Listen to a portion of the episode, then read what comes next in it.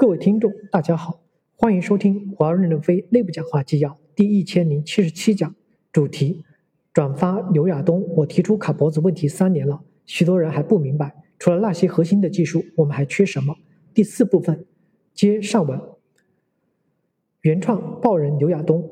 第四部分，中国的持久强盛有赖科学的繁荣。当前，中国在诸多的核心技术领域被卡了脖子，但这只是表象。问题的实质是我们的基础科学大幅落后于美西方，因此头痛医头、脚痛医脚的办法解决不了根本问题。科学是技术的源头，而在科学中，基础科学就是应用科学的源泉。一般而言，科学的发现比技术创新难得多，而技术创新又比开发应用难得多。科学研究的投入强度大，等待时间长，于是，一些脑筋灵活的人就开始贡献聪明才智。中国只搞技术开发。而把科学研究这种苦活累活留给美国及其他西方国家，等他们出了成果，我们再做应用发展经济，这样做行不行？答案是否定的。即使短期内可以，但绝不是长久之计。除非我们想永远跟在别人的屁股后面。此外，科学是人类文化中一个最重要的组成部分。如果我们以后以及我们后代的学习科学时，教科书里面的永远都是外国人的名字，那么中国的文化自信从何而来？事实上，在当今中国，对科学和技术发展规律的规律系统性认知，远比攻克若干核心技术重要。就此而言，我们尤其不应把科学技术混为一谈。但迄今为止，很多的中国人，甚至包括一些科研人员和科技管理工作者，都不搞都搞不清楚科学和技术的含义及其区别。汉语里“科技”这个简称，给我们带来了很多的困扰。他把中国人搞糊涂了，认为科学和技术差不多，没有什么区别。比如“高科技”在中国是一个很热的词。虽然到高科技的概念似懂非懂，但很多人张口闭口都是这三个字。这种既不准确也不科学的中文表达，把全社会带入了一种认识上的误区。他们不知道科学只讲大小，不论高低，而技术只讲高低，不论大小。大科学是国际科学界提出的概念。美国科学家普赖斯于1962年发表了题为《小科学、大科学》的著名演讲。他认为，二战前的科学属于小科学，从二战时期起进入大科学的时代。就其研究特点来看，主要表现为研究目标宏大、多学科交叉、参与人数众多、投资强度大、需要昂贵且复杂的实验设备等等。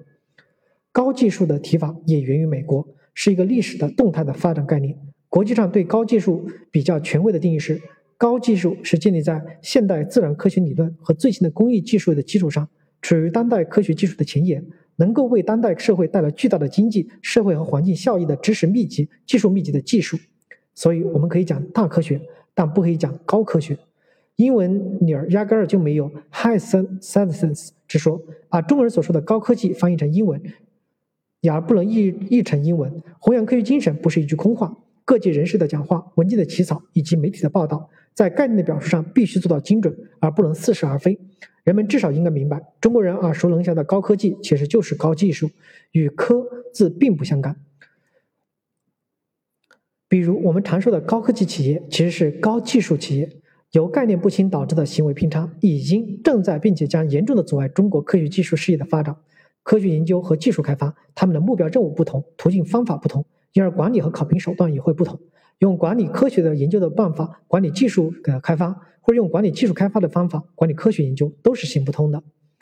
科学的去功利化，在中国固注定是艰难的，同时也是紧迫的。我们总是说，改革开放四十多年，中国的科技事业取得了巨大的成就。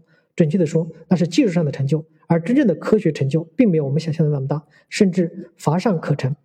我们的目标是到二零二二零五零年，把中国建成富强、民主、文明、和谐、美丽的社会主义的现代化强国。应该清醒地认识到，社会主义现代化强国的内涵必须包括强大的科基础科学。一个现代化的强国，不仅要有技术，而且要有科学，特别是基础科学。一个真正的科学强国，你必须拥有一大批足以改变人类命运的科学伟大的科学发现，以及众多能够领导世界潮流的科学大师，否则那就不是真正意义上的现代化强国。本文刊发于二零二零年九月十八日，感谢您的收听。